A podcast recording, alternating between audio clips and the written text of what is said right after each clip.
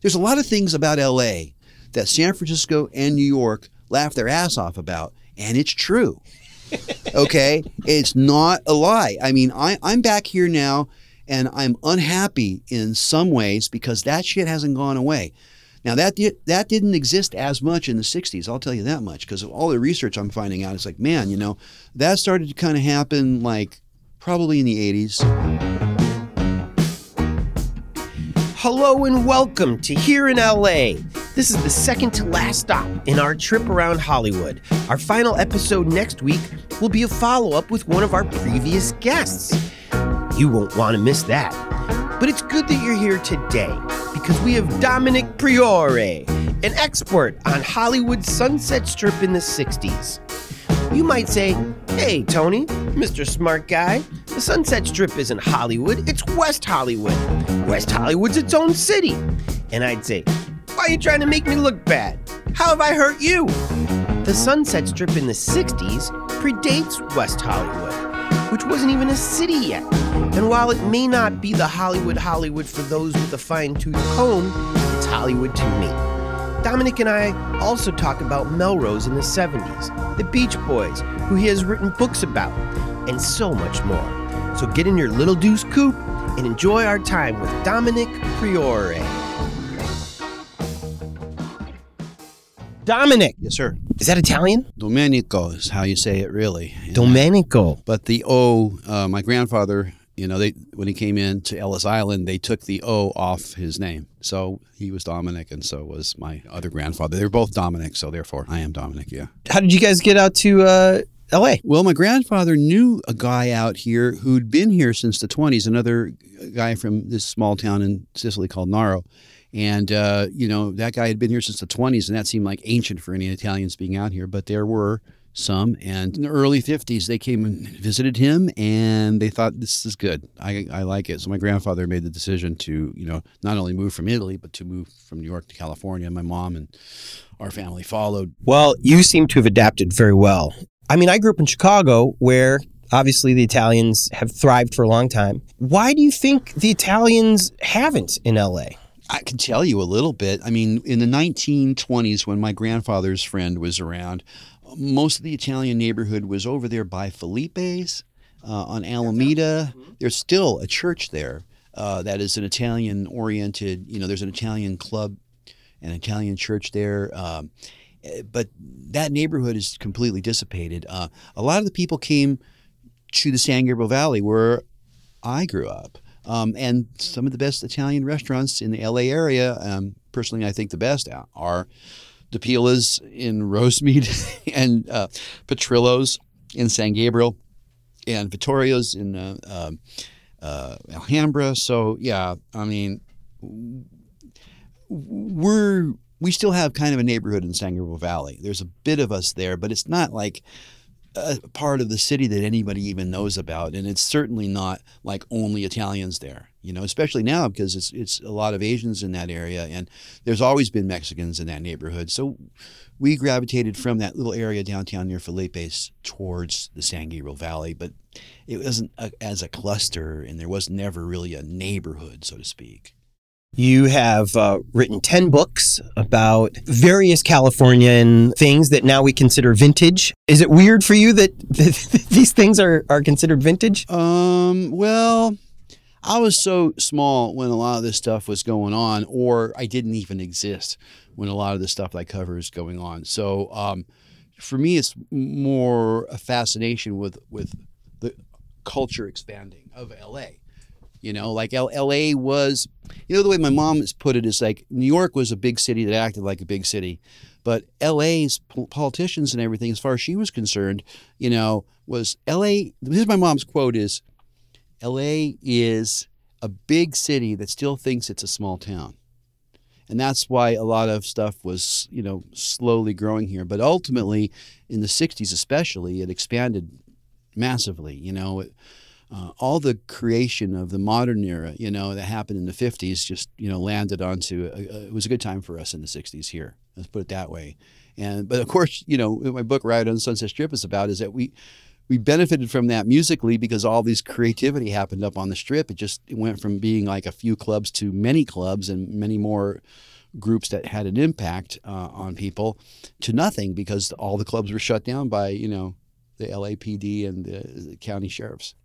Riot on the Sunset Strip happens in what year? 1966, yeah. Where were you in 1966? Well, I was in Monterey Park, and in LA, we had more television shows with teenage dance bands, you know, the Turtles, the Byrds, the Love, Buffalo Springfield. I saw them all on TV often. So when I actually went to the strip in 1966 with my family, a, a family member came from New York, and we took him to Sunset Strip because he wanted to see it uh, we were caught in that traffic, and I got to see this strip. Those got to see all those nightclubs. Got to see all those teenagers clogging the street. It was really exciting, and it's like, wow, when I grow up, I'm going to go there. And you know, of course, they shut it down at the end of '66.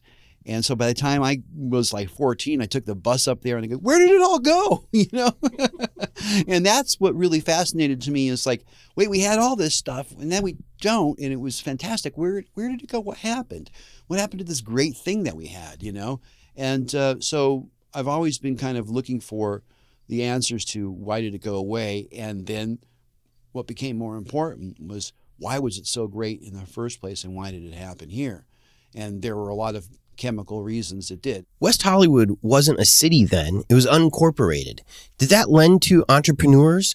Like, if I'm going to build a club, is it easier for me to do it on the west side on Sunset than in Hollywood proper? Yeah, at that time, for sure. And it goes that goes all the way back to the 20s because the first nightclub that was really built on the Sunset Strip was a place called La Boheme, and they had an illegal hooch cellar during Prohibition.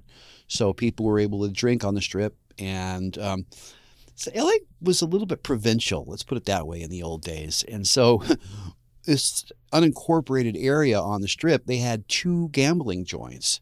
And the guys who ran them were run out of town and they went to Las Vegas and built Las Vegas. So you see, this unincorporated part of town was important, you know.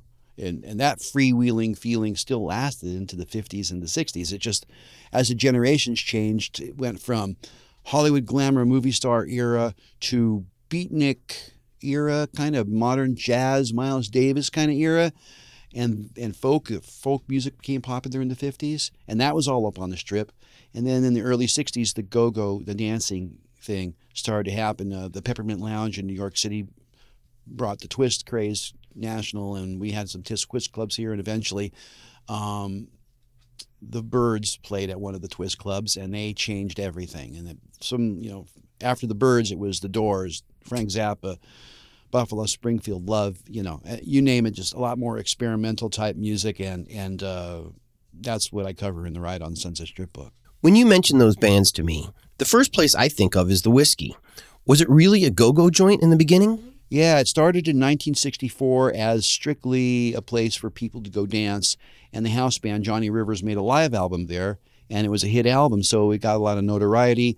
And the Go-Go Dancers were also um, really novel. They were almost like a throwback to the 20s, if you think about it. The the flapper kind of thing. The the girls in the cages and looked like they were wearing sort of a flapper dress. This girl Joni Labine designed uh, designed a flapper dress for the Go Go Girls, and they all wore that, and that was copied by television. So when you saw on variety shows or, or teen dance shows go go dancing, it was all based on the go go dancers as the Whiskey Go Go circa 64. But the interesting thing about Whiskey Go Go's, they didn't really have that fantastic of bands until 1966. Uh, it was just kind of like a house band, go there and dance kind of thing. Uh, but when the Byrds broke at a place called Ciro's in 1965, the whole strip changed and uh, everybody started opening up brand new clubs that were a little bit more pop art and uh, psychedelic, so to speak. Okay, we're talking 66. What other clubs were there? Ciro's, the whiskey, what else? Well, um, the ones that opened new on the strip were like um, It's Boss, which Ciro's was an old 40s nightclub and it completely had a turnaround in 65, right after the Byrds broke there. Like we're going to make a brand new club, and it's going to be called It's Boss, and it's going to have pop art on the walls, and so on and so forth. And all the top hit acts of the '60s played there. Um, there was another joint down Sunset Boulevard in the old Hollywood called the Hullabaloo, which was a similar thing. It was an old club called the Earl Carroll Theater or the Moulin Rouge earlier, and it became this, you know, pop psychedelic club that the Yardbirds played at. Um, and then the Whiskey A Go Go got hip. They started booking cooler bands. And then they opened a club called The Trip. And The Trip had all the Motown groups playing there.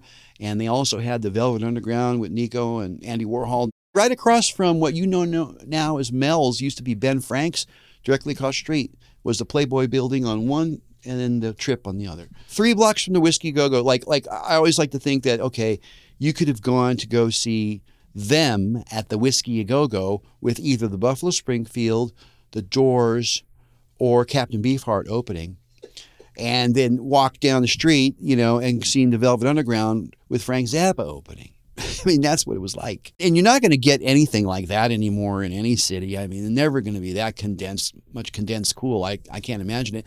The only other thing like that historically is um, the old New Orleans uh, of the, you know, around the turn of the century and after into the 20s and 52nd Street, New York, during the late 30s to like about 1951.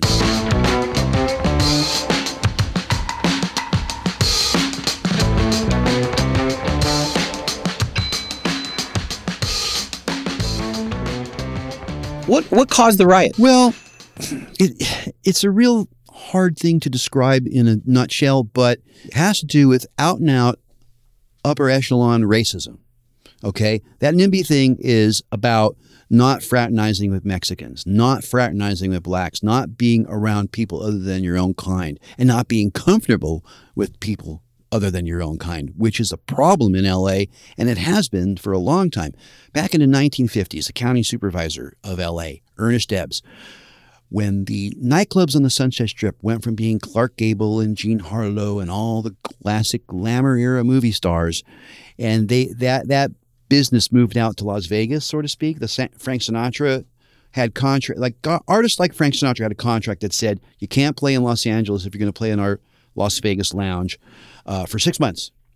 So ultimately, they had him on the lock that Sinatra couldn't even play LA; he had to play Vegas, and so that's kind of kind of how you know that generation moved away from those clubs, and instead the Sunset Strip nightclubs got people like Miles Davis and all the great, you know, mid-century modern jazz artists, right? And it became sort of beatnik bohemia. There was folk music club up there called Unicorn. There was a two really important jazz clubs, the Renaissance and the Crescendo on the strip, and and that had replaced the glamorous movie star thing. Well, County Supervisor Ernest Debs saw that and goes, ah, Negroes are coming up here. That depreciates the property. Let's get the property down low and we'll sell all that property and we'll bring up Spring Street to Sunset Strip and have the financial district of LA be on Sunset Boulevard, Sunset Strip, right next to Beverly Hills. That was his concept.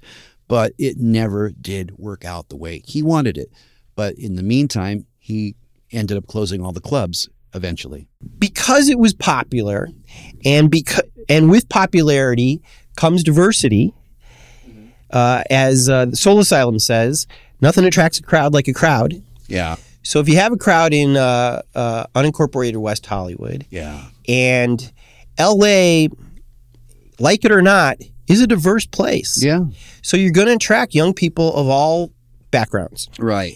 And and by the way, black and brown people are working at these clubs too. They're just maybe out of sight, mm-hmm. um, but they're definitely your your bus boys in a lot of well, cases, right? Besides that, though, I mean the artists that played on the strip. I mean, I mean, you know, Otis Redding had a famous, you know, whiskey go go album, you know, that was one of the best engagements of the whole time. And Dylan went to go see him there, and there's pictures of Dylan watching Otis, and you know, and Otis on stage with the Go Go Girls, and you know, uh, but I mean, also there was so many great Motown acts, and they did play live in those days.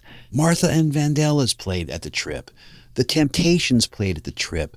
The Miracles played at the Whiskey A Go Go. I mean, um, it, it, and then like the Rising Sons from L.A. with Taj Mahal and Ry Cooder uh, opened for the Temptations, and then Billy Preston was also local, and there was a lot of local soul artists like um, Brenton Wood and uh, Charles Wright and the Watts 103rd Street Rhythm Band, and all those guys in War were in another band called uh, Senor Soul. Um, before that, they were in a group called the Creators.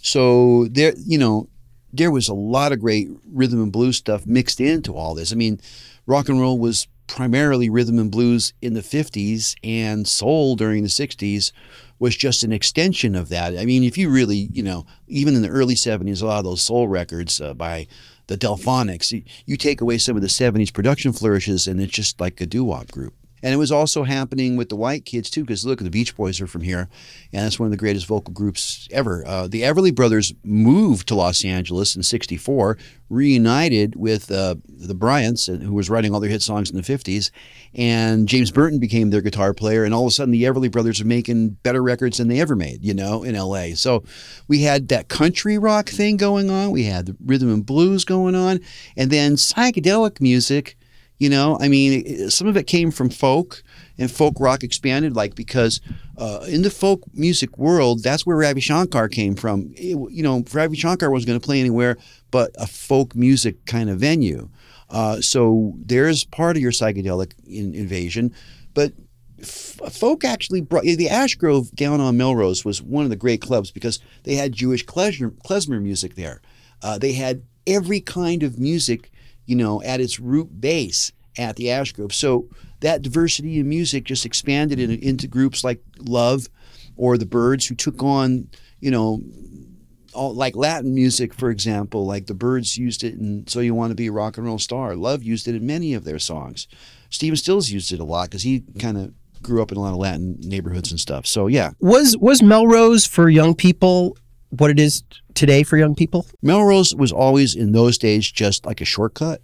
There wasn't really like a happening Melrose. Melrose kind of I, I watched Melrose explode with my own eyes. I saw it I mean, my dad used to drive me. I used to go to this school, and uh, my dad, for some reason, was driving me to this school on the west side. And uh, from Monterey Park, you'd go to school on the west side? Yeah, I went to a I went to a broadcasting radio broadcasting school on the strip called uh, in the Playboy Building uh, called the Kiss Broadcasting Workshop at KIS Radio.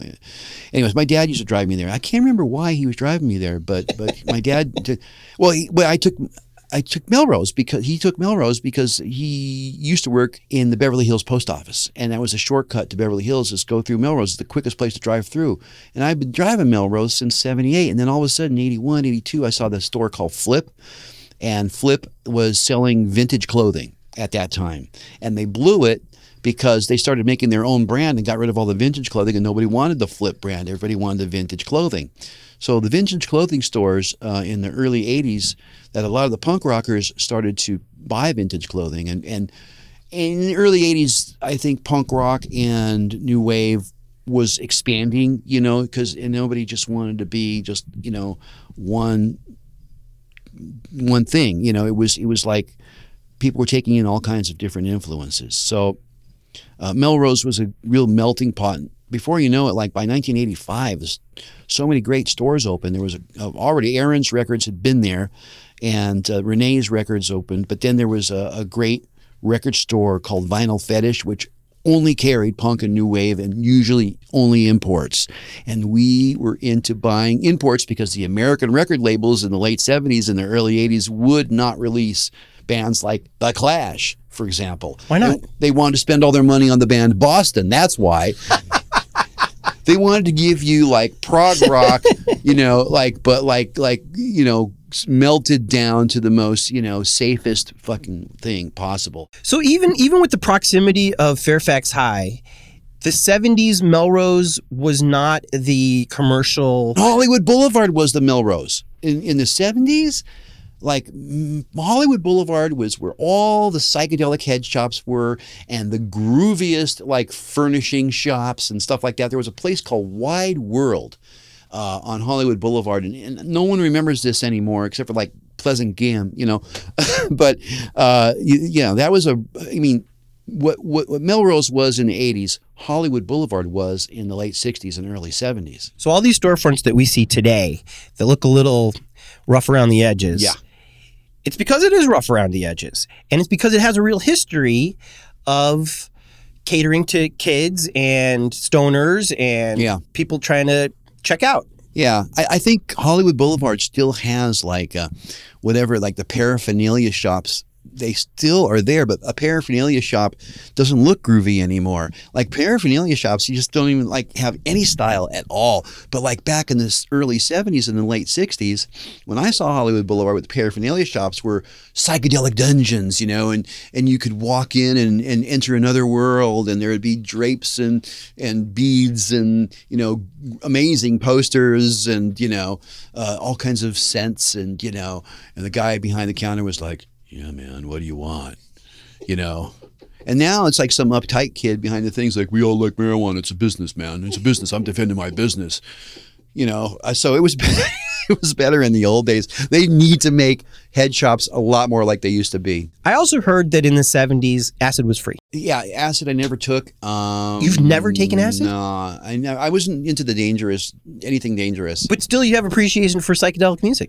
Yeah, yeah. Well, I took mushrooms a little bit. They Oh, were there you go. They were even too dangerous for me. Uh, uh, Did you have some bad trips? Is that yeah, what happened? yeah, I did. Yeah, they That can, they can set you off in the in the wrong direction, and I didn't want to go in the wrong direction ever. Good for you. And I didn't want to get any permanent damage. I mean, I'm 61 and I'm still playing in a baseball league. Not only that, but your memory is sharp as a tack. Did you ever go to the Palladium as a as a young person? well, when I was 20 and it was 1980, I went to go see the Ramones there.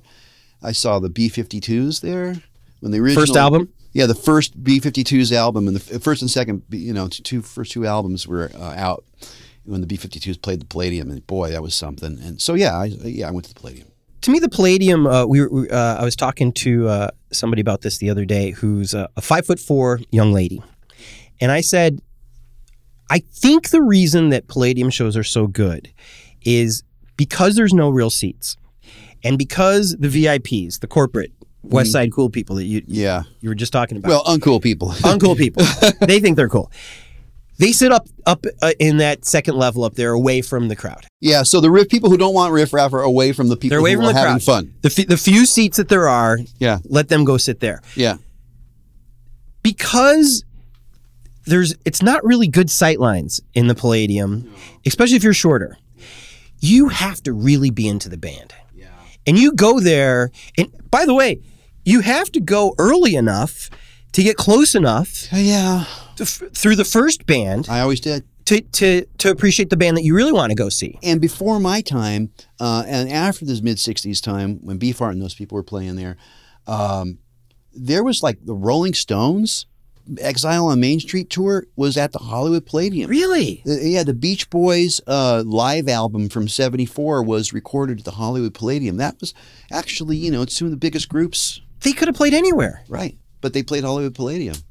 A big venue, you know, but But I mean, they could have played the Hollywood Bowl. They could have played the Forum. I, they may have played the Forum around that time too. But I know they played Hollywood Palladium. How about Yeah. that? Did you go to the Roxy? I went to the Roxy a lot in the late 70s. Yeah, 76 to about 81 or something. I saw Bob Marley and the Wailers there. How about that? How- That's And Peter Tosh and Bunny Wailer. okay. So Oh, punk no, rock, uh, uh, uh, Burning Spear. Saw him too. punk rock kid Bob Marley just cuts right through. Well, here's the thing. Uh, Today, punk rock kids think reggae is bullshit because uh, the people who listen to reggae now are mostly classic rockers. And so they think reggae's bad. It's even in Ghost World, right? Where they're like, uh, so goes, oh, that guy, he's look looks good, and he passes by and goes, hey, let's go listen to some reggae, and then they'll go, see, he's a dork, you know. I mean, and and that's pretty much a given, but for young today contemporary kids can't even imagine. But in the '70s, punk and reggae were like this. What what got you to go to Bob Marley at the Roxy? Well, um, I first heard Get Up Stand Up, believe it or not, on FM radio in the early 70s. I, I liked Get Up Stand Up, and some, I, I think they were, you know, there was a lot of media buzz about reggae in the mid 70s. And I was interested because I was, you know, following, you know, the rock critics. I used to read rock critics in those days. Uh, in Dazed and Confused, there was that one kid who like reads rock critics. That was me. I was reading Robert Hilburn there were a lot of people that were writing about punk at the LA Times in the late 70s. Don Waller was writing about it. Kristine McKenna used to um, write about punk, and, and there was uh, several others at the LA Times. And then what happened was in the mid 80s, uh, Barry Manilow did a concert at the Universal Amphitheater, and Hilburn wrote a scathing review of it. And there was all kinds of letters from Barry Manilow fans the next week. Why could you say this about Barry Manilow? He's popular, blah, blah, blah. What's wrong with you? And then all these punk rockers and regular rock and roll people who would hate Mary, Barry Manilow no, normally uh, wrote in and said, You guys are crazy. And, you know, we didn't have the internet then. So for about one year straight, the letters section in the calendar of the LA Times was Manilow versus all other rock and roll. You know, and it, whether it was punk or hard rock, whatever, these people would write in Mary, Barry Manilow is awful because and they would back up Robert Hilburn's review, and then these people would like Mary Manilow fans would go. And eventually, what the LA Times did was they said, "That's it, no more writing about punk rock." Hilburn, you're way off the base. You you you know, and so eventually what ended up happening was Pat Goldstein was the only guy who would write about anything interesting, and he only had a little section called Pop Eye. And you, if you wanted to find out what was going on in the LA Times, you weren't going to, except for Pat Goldstein for quite a few years there. And then what happened in 1991, the year punk broke, right? The year of Nirvana, the year of the indie rock thing happening in the 90s beginning a writer at the LA Times who I will not mention said to me when I called him up and I had a show going on with a bunch of indie artists and it was like a massive bill with a bunch of great people, a bunch of indie artists. And he goes, Well, you know, we have an edict now at the Los Angeles Times that we can't cover any bands that are not on a major label. If that was true, or if Steve Hochman was telling me that, bottom line is they were so out of step with what was going on. And and now like it seems like the Los Angeles Times doesn't even know this, but I think the LA Times really suffered because their music section was so bad. Like after a while, like like everybody would say, "Oh, the LA Times sucks now. Oh, the LA Times sucks now," and they would ignore the front page and all the good writers on the front page or the the the, the other sections because they hated the rock section so much. Isn't that interesting?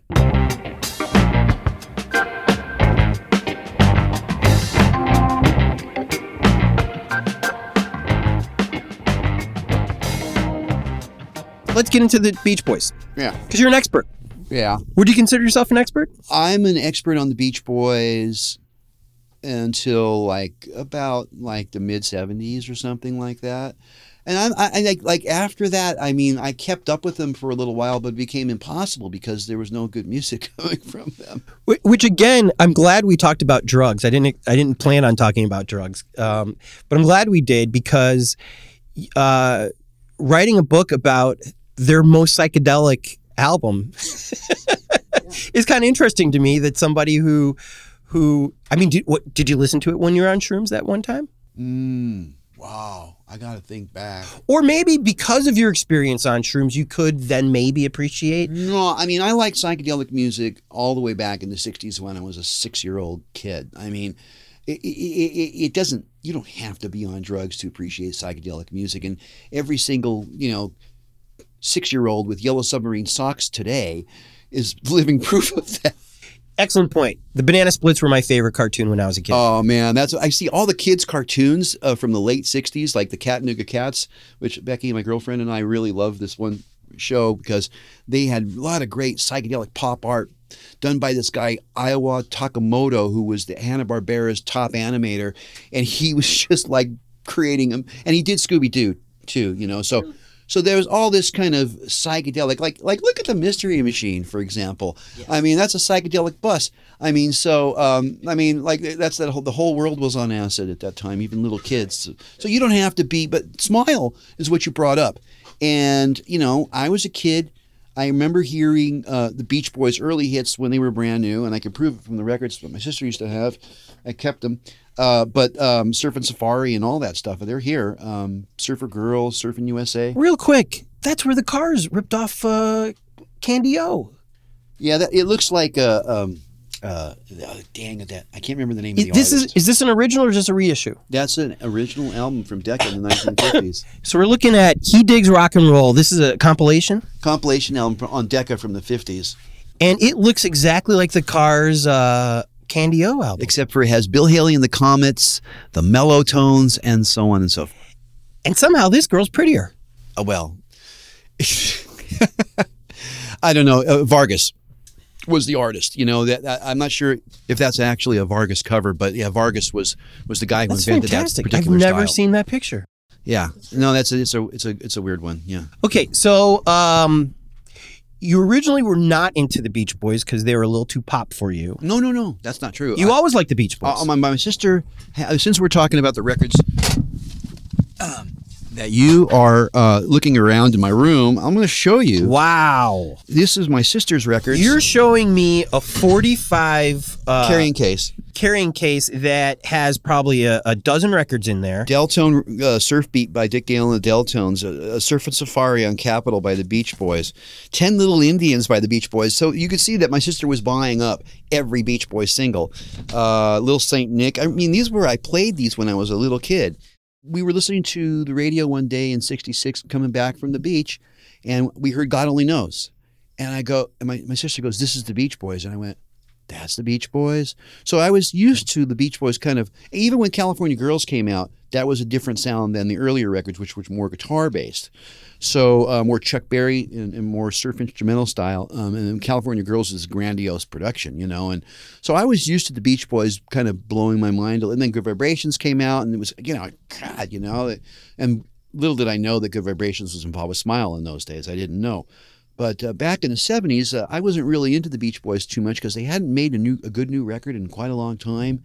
And all of a sudden, um, I was informed by a, a book. Uh, David Leaf did a book, The Beach Boys and the California Myth, and this other guy, Byron Preiss, did a book uh, with the Beach Boys, and it was a good book too.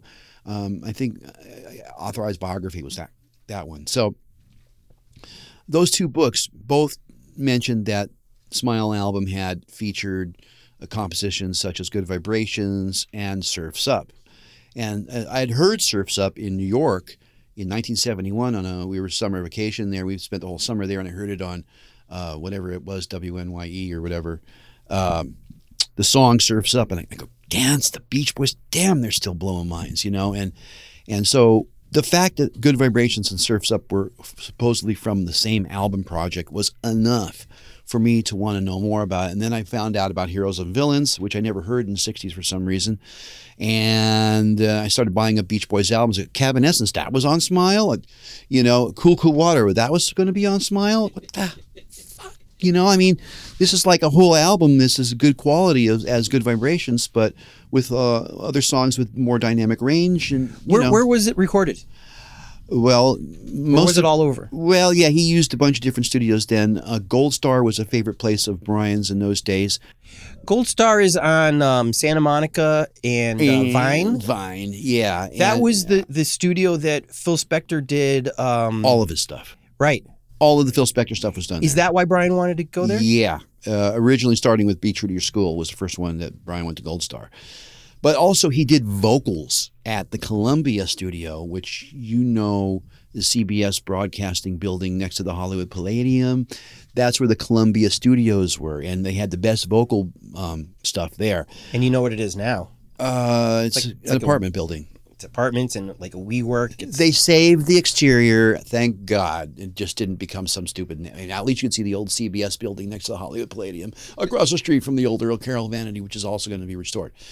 So yeah, so that's uh, okay with you. Yeah, I'm all fine. I find I, I, I, I years ago I, I thought somebody should call this a historic district.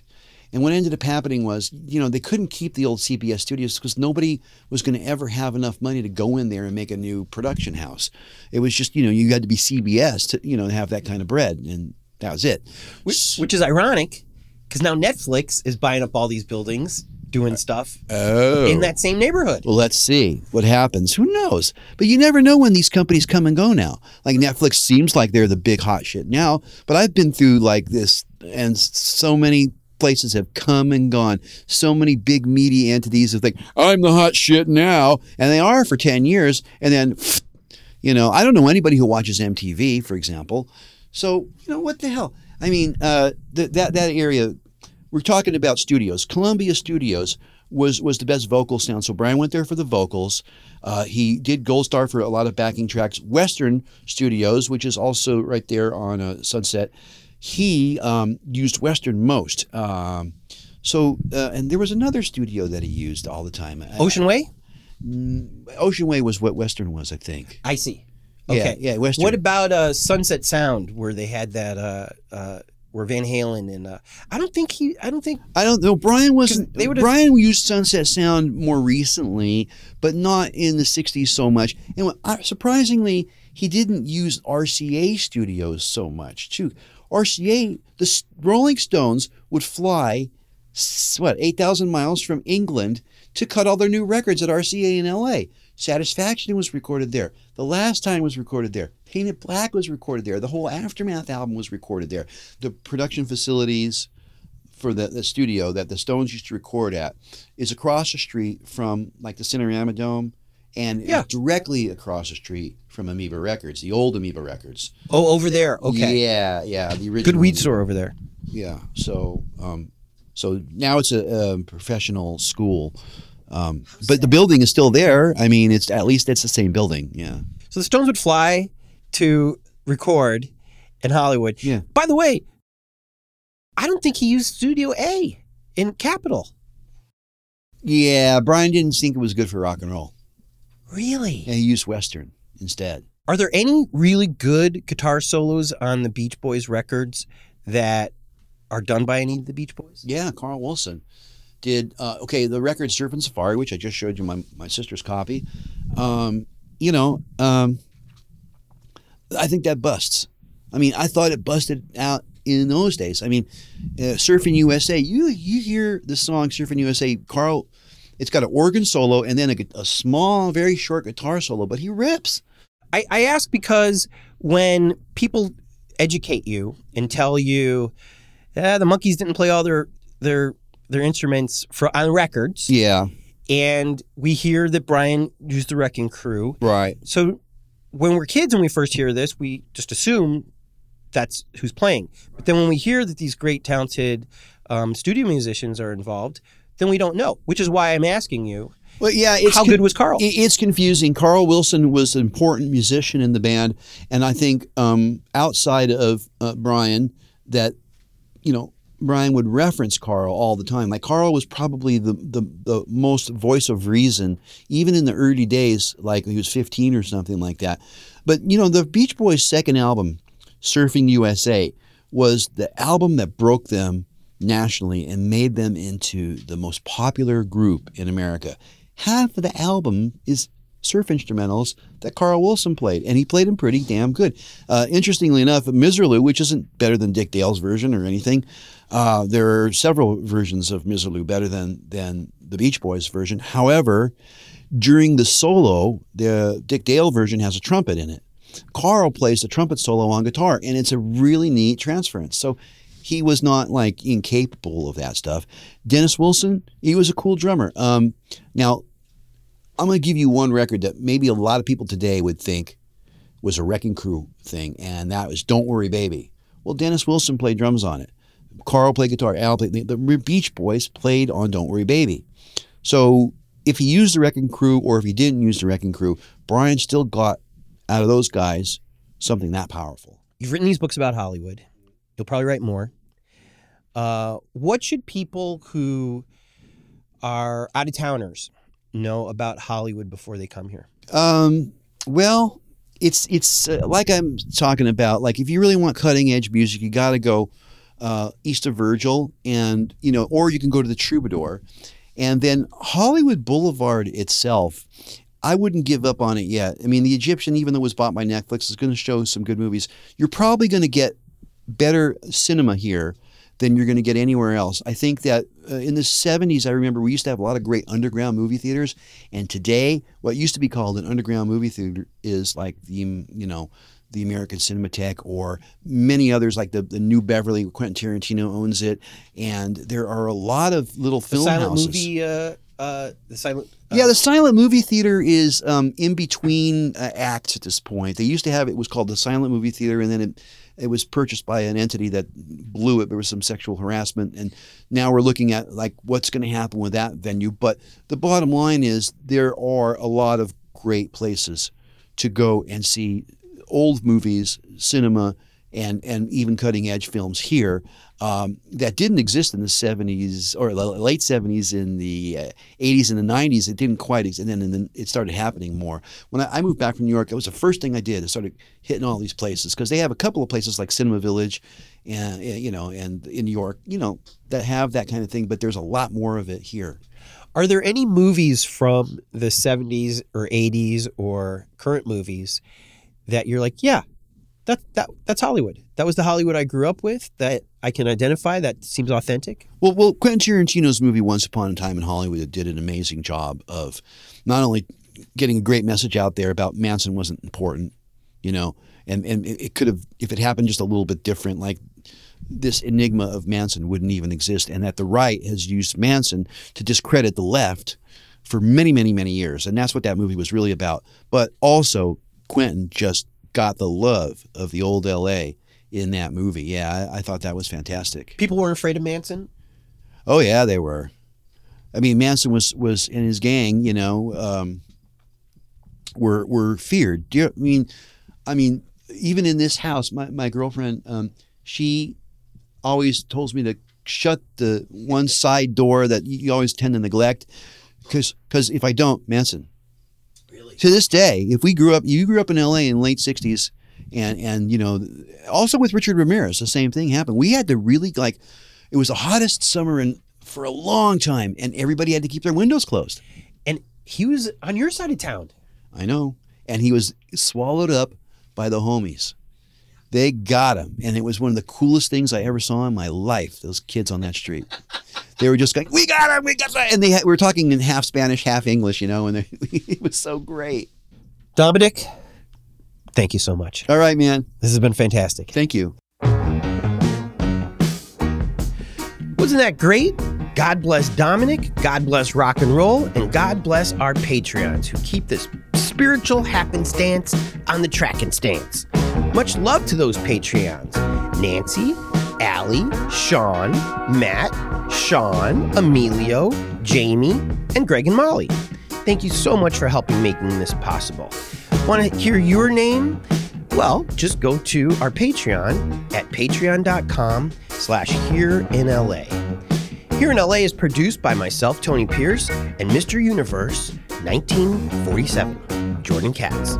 Editing, mixing, and music supervision by Jordan Katz.